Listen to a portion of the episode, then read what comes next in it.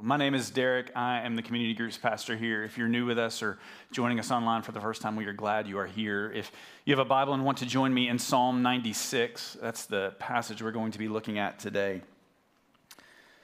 It's a funny thing to prepare a sermon, and weeks ago, uh, kind of decided this is the passage that I'm going to preach, and then God, in His sovereignty, brings some world events around that speak in some ways to exactly what we're going to be looking at today the, the, worship of God and the worship of God of all peoples. There's a line from a book that I enjoy called that says missions exist because worship doesn't. Missions exist because worship doesn't. Uh, and the author of the book, uh, Pastor John Piper, he argues that the goal of all of creation is to worship the Lord, but that's not happening. All people aren't doing that. And so then we have to go with the gospel. But the reason we do that is because of how great and how glorious our God is. Here's a little bit more of what uh, Piper says in his book. He says this Mission is not the ultimate goal of the church, worship is. Worship is ultimate, not missions, because God is ultimate, not man. When this age is over and the countless millions of the redeemed fall on their face before the throne of God, missions will be no more. It is a temporary necessity, but worship abides forever. The worship of God is the ultimate goal of all things. And in the middle of moments in our world where everything seems to begin, at least in other places of the world, to begin to fall apart, we can be reminded that our God is sovereign and worthy of our worship and that we do get to gather together and to set our minds on Him. And that's the goal of Psalm 96 to remind us of who God is. And so here's what Psalm 96 says Oh, sing to the Lord a new song. Sing to the Lord all the earth. Sing to the Lord, bless his name, and tell of his salvation from day to day. Declare his glory among the nations, his marvelous works among all the peoples. For great is the Lord and greatly to be praised. He is to be feared above all gods. For all the gods of the people are worthless idols, but the Lord made the heavens. Splendor and majesty are before him, strength and beauty are in his sanctuary.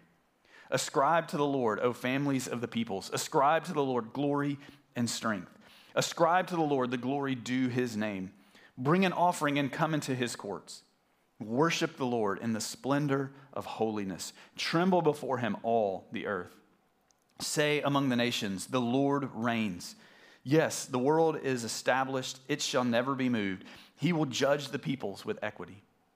Let the heavens be glad, and let the earth rejoice. Let the sea roar and all that fills it. Let the field exult and everything in it. Then shall all the trees of the forest sing for joy before the Lord, for he comes, for he comes to judge the earth. He will judge the world in righteousness and the peoples in his faithfulness. This is the word of the Lord. This psalm is a call to worship the one and only God. It was composed uh, around the time of David and the people of Israel bringing the Ark of the Covenant into Jerusalem. Uh, we don't have uh, attested an author or who it is, but we know from 1 Chronicles 16 that when the, the Israelites take Jerusalem, they capture the city, they bring the ark into the city, and they're going to set it up in the tabernacle. And this song, this psalm for us, is recorded in um, 1 Chronicles 16 as the song that was sang as they brought in the Ark of the Covenant. And, and, it's celebrating their worship of God, but also God's sovereignty over all things. That the true king who has led his people into the land is now coming to take his place on the throne. And it directs our hearts to worshiping that king, that sovereign God. And I think as we look at this song, there are three aspects of worship that we see that come out that we are called to, uh, to have a part in as we worship our God. It, we see that we should proclaim his salvation, ascribe him glory, and anticipate his return. Those are the kind of the three movements of this psalm, and that's the way we're going to break it up today. So proclaim his salvation, ascribe him glory, and anticipate his return. And I tried really hard to figure out an A for the word proclaim just to make it all alliterate for everybody, but uh, announce didn't sound like enough of a word, and so I, I'm just not that great at alliteration. I apologize today, but hopefully you can still remember it. Uh, we're going to start with proclaim his salvation. That's where David immediately takes us, or the people who composed the psalm. I, I believe it was David. Uh, but the first aspect he shows us is that our worship should revolve around the saving works of God. The first six verses of the psalm focus on God's saving works and their need for that to be proclaimed. And he begins by calling us, when it comes to the saving works of God or proclaiming his salvation, actually, he starts with us singing it. We should sing about the salvation of God. There's something about music that draws out our emotions more than anything else. Right? There's a reason that we begin our worship services not just with someone standing up here talking to you, but with song because it stirs up our emotions. It brings just something different out of us than regular speaking does.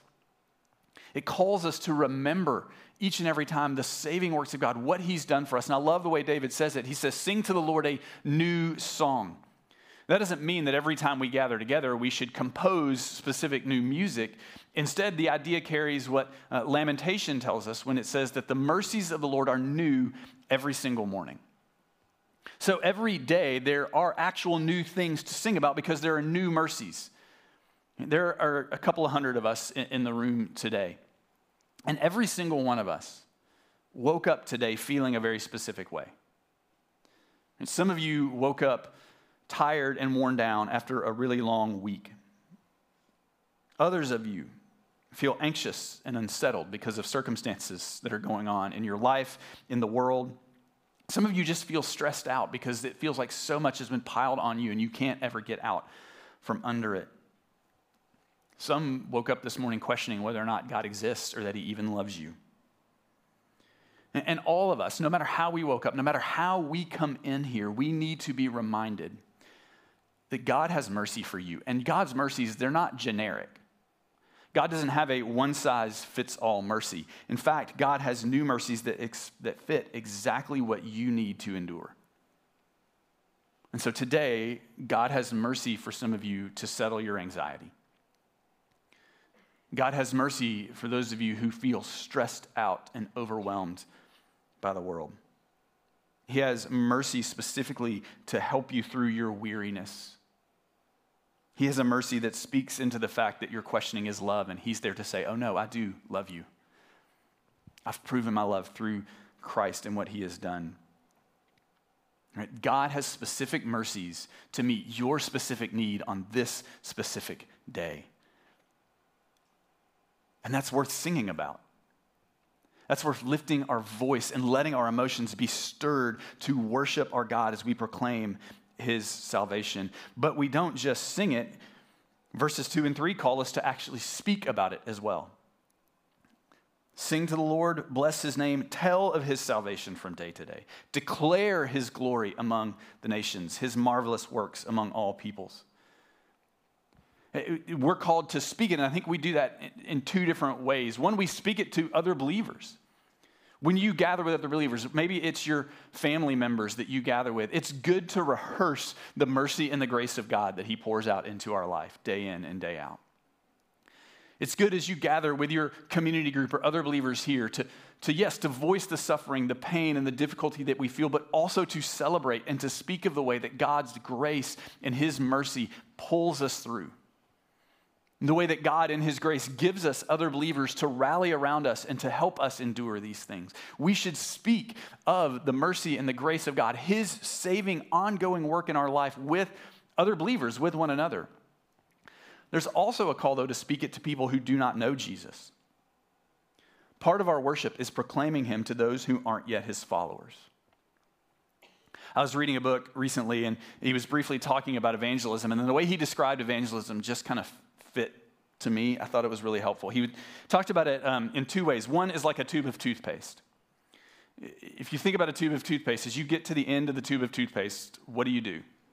You start from the bottom and you kind of start to squeeze and you push as best you can to get all the toothpaste up to the top, and then you start rolling the toothpaste tube up. Why? So that you can just do whatever you need to do to put the pressure on it to get that last bit of toothpaste out of the tube.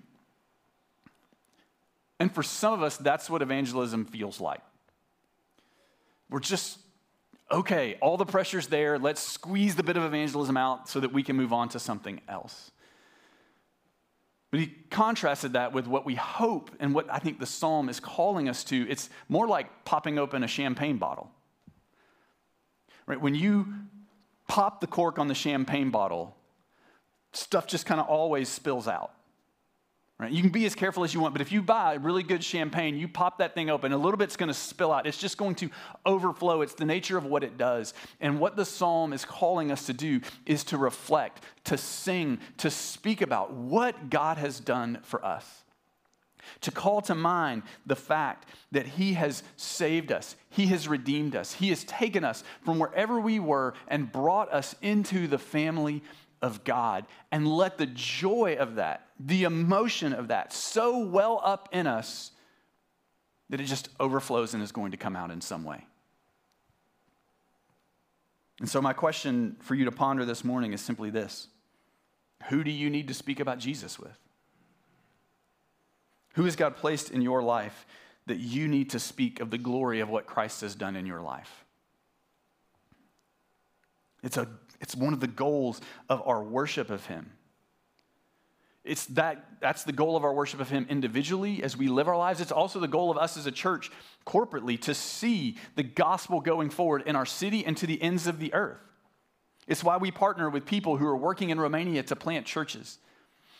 It's why we work with missionary partners in Ukraine and in India because we want to see the gospel go to the ends of the earth. It's why we're so strategic in our LH360 family campaign that we're giving monies to see refugees resettled here in the city so that we can minister to them and speak the gospel to them. It's why we, as a church planting team, are supporting an Afghan church plant and a Ukrainian church plant here in our city so that people can come who God has brought. This, this psalm has a worldwide focus. Over and over, the psalm calls the nations, all the peoples, to worship God. And so our call is to go to the nations or God, in His grace, He just brought the nations to us.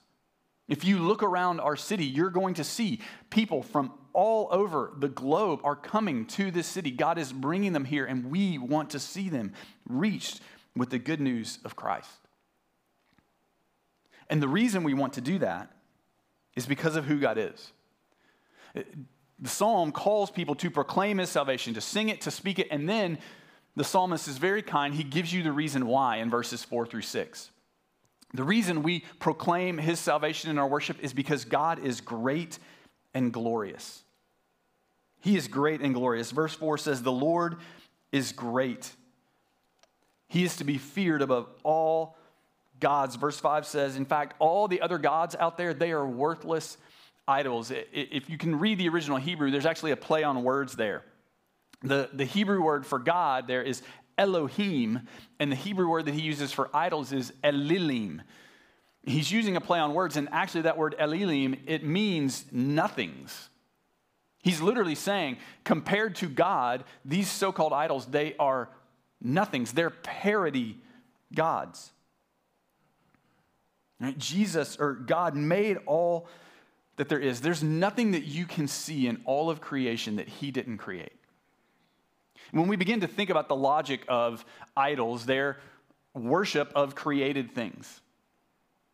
And, and, we know, we've heard it said, we don't have statues, but there are plenty of things in creation that we worship or we give our affections and our loves to. And all of those things, it, it's a weird concept that there is something greater that created all of those things, yet we give our love and our affections not to the greater thing, but to the lesser thing.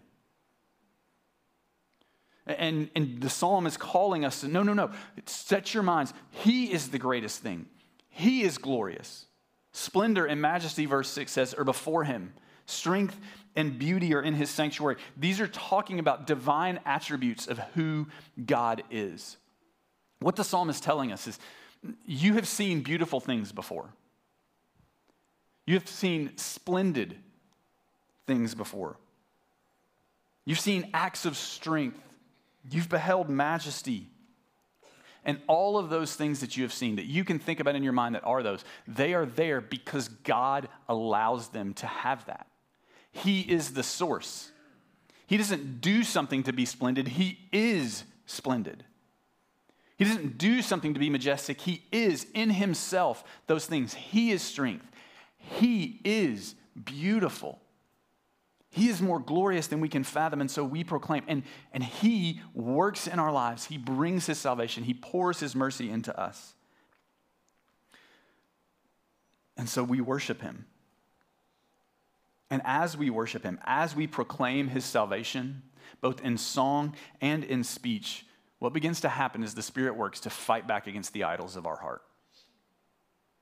The Spirit works to take those things that, that we think are great and glorious and when we set our mind and when we remember and we sing and we have our emotions stirred for the work of God in our life, He takes those things off those thrones and He moves them down and He replaces Himself where He's supposed to be. This is what worship does. It begins to rip down the idols of our heart. And so we proclaim His salvation in worship, but we also see that we ascribe Him glory. In verses 7 through 9, three different times, uh, the psalmist calls the people to ascribe to the Lord. Uh, to, to attribute, this ascribe means to attribute or regard a quality as belonging to a particular person. So he's calling us to attribute to the Lord glory, giving God the glory that belongs to him. And he calls all the families of the peoples. He's calling all of the world to do this. What the psalmist is calling us to in our worship is what David pictures in, or not David, Habakkuk pictures in, in his prophecy. In Habakkuk 2, I think it's verse 14, he says this The earth will be filled with the knowledge of the glory of God as the waters cover the sea.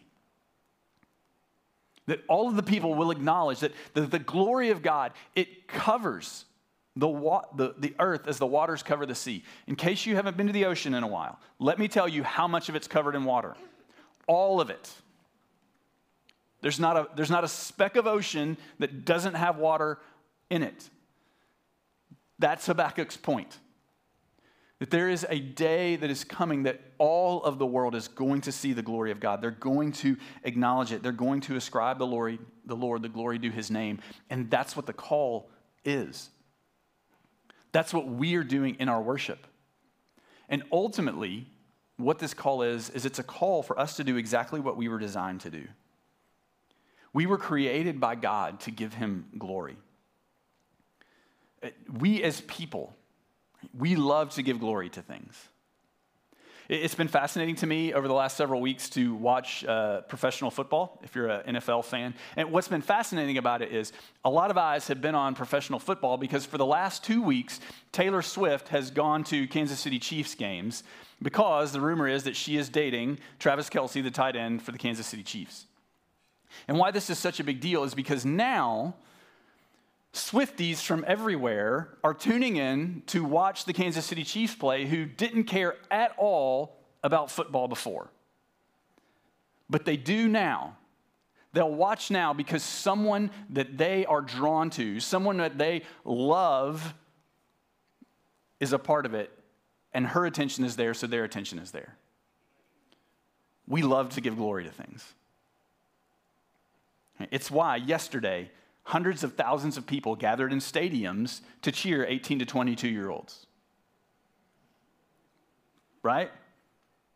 It's why every Oklahoma fan went nuts at the end of the game yesterday when they finally beat Texas, which was excellent, in case you're wondering.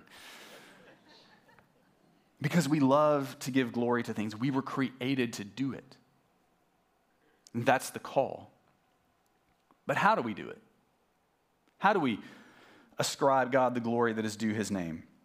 Well, first, I think we do it corporately. David calls the people, or the psalmist calls the people, to bring an offering and come into the courts of the Lord. For the Israelites, this would have been done as they came into the tabernacle together or into the temple together to worship their God. This is a call to gather together with the people of God and to worship Him. And it says to bring an offering. This, wouldn't, this would have um, referred to the practice of bringing grain offerings in before the Lord. This isn't sacrifices of animals, this is grain offerings. This is returning to God a portion of what He has given to His people.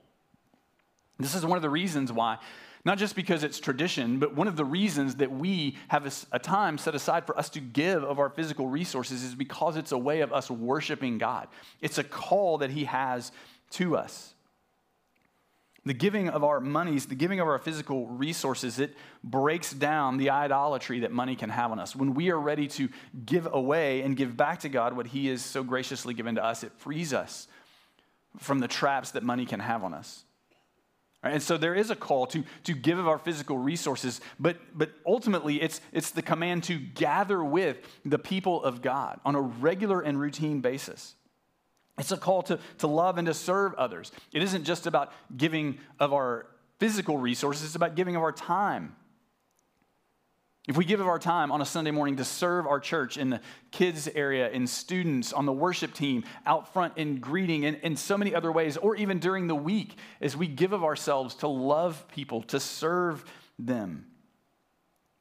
When we give away these things, when we bring these offerings in, it's a way of our worship. It allows us to corporately worship together. But we also do it individually. We do it corporately as we gather on a weekly basis, but we do it individually in our lives. This call to ascribe Him glory, it's not just a call to happen one time a week for an hour and 15 minutes every Sunday. That's the only time you're supposed to ascribe Him glory. No, instead, it happens daily for us.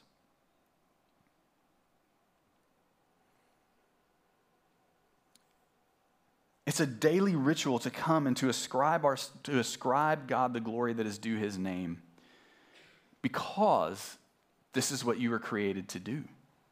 And when we create this rhythm in our life of daily coming before the Lord, ascribing Him glory, we fulfill exactly what God created us to do. It's ultimately the way to joy and satisfaction in this life.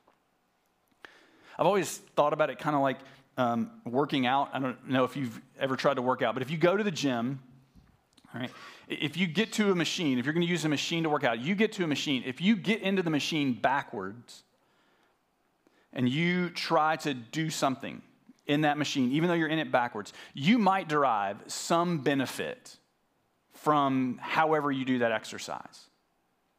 But if you turn around, if you get into the machine and use the machine exactly the way it was designed to be used, you are going to find the maximum benefit for your body.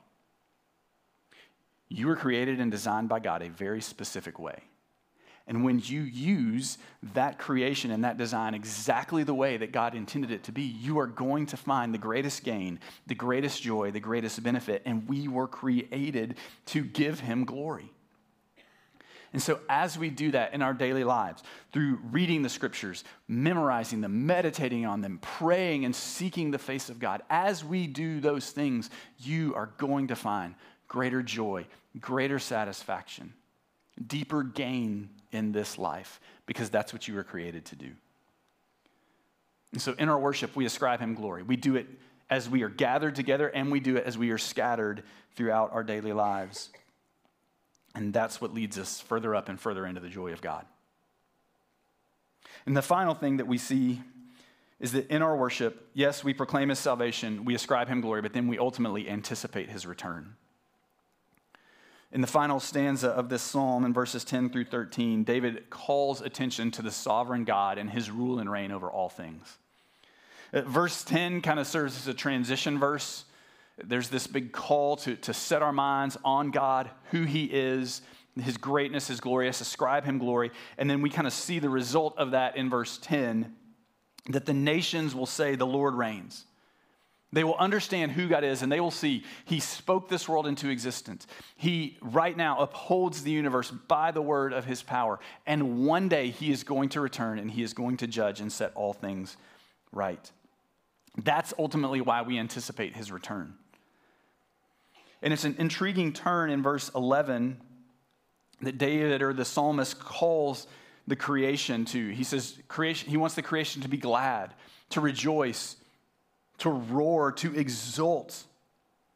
Right? There's this depiction of the creation crying out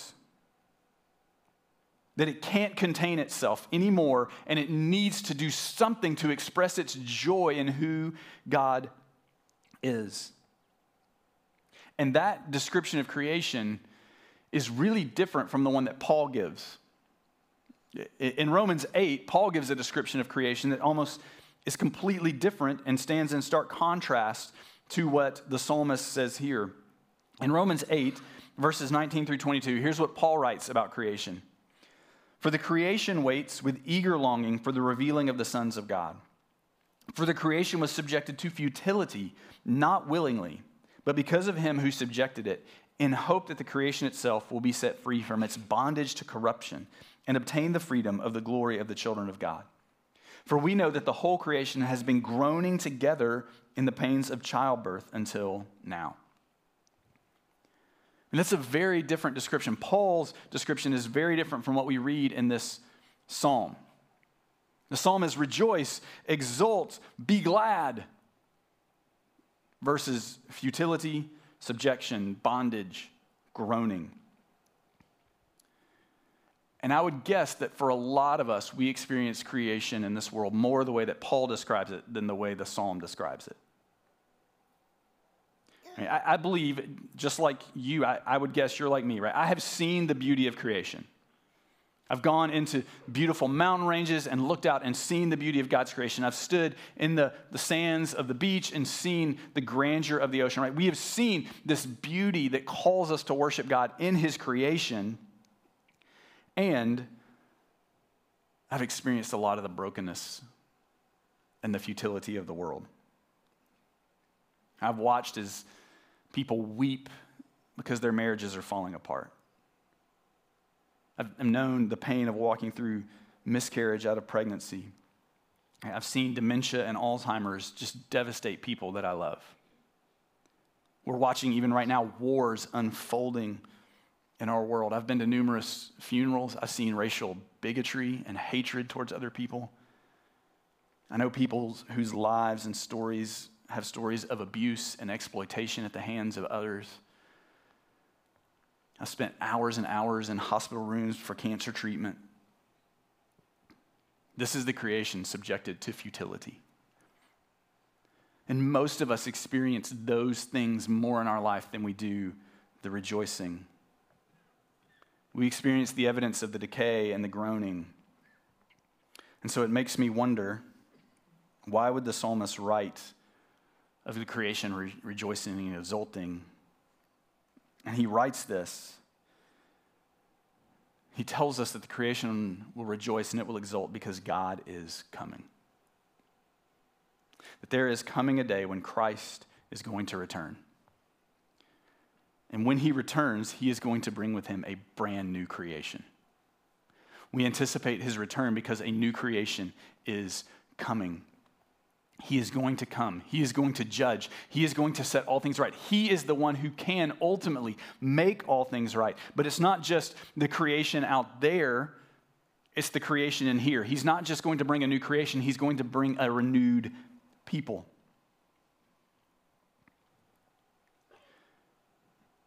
It means that when Christ returns, there will be a day when relationships will no longer be broken.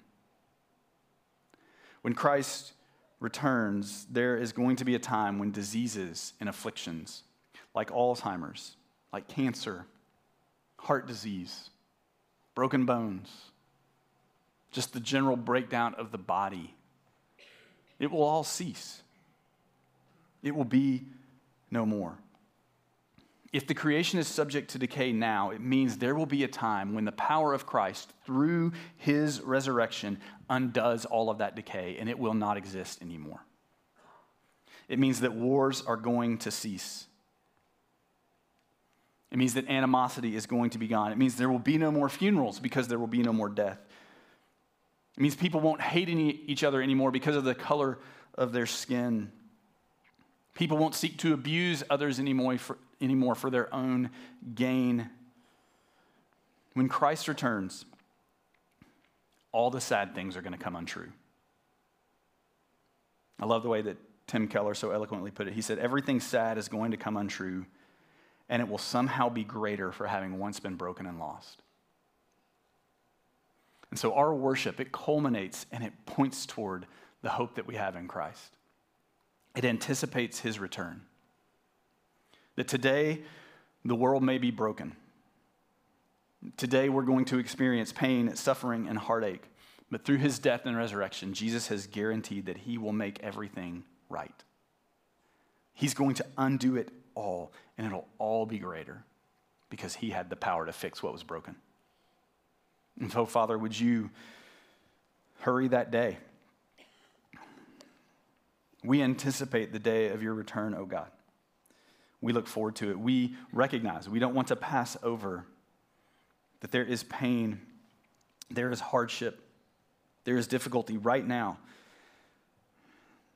There are people who are experiencing pain and hardship. There are people who have lost loved ones to war. Hundreds of people who have experienced this, God. We have brothers and sisters in Christ who right now are being persecuted because they love you. We have friends and family who are suffering from disease because of the curse of sin. There are so many things, God, that we can look at and see, oh, yeah, the, the creation is subjected to futility. But there are glimmers. There's the beauty of your creation that we can see. There's the way your mercy pours into our lives every single day. And so, God, would you stir our hearts to see those things? And may it give us hope. May we remember that because of what Christ has done, there is a guarantee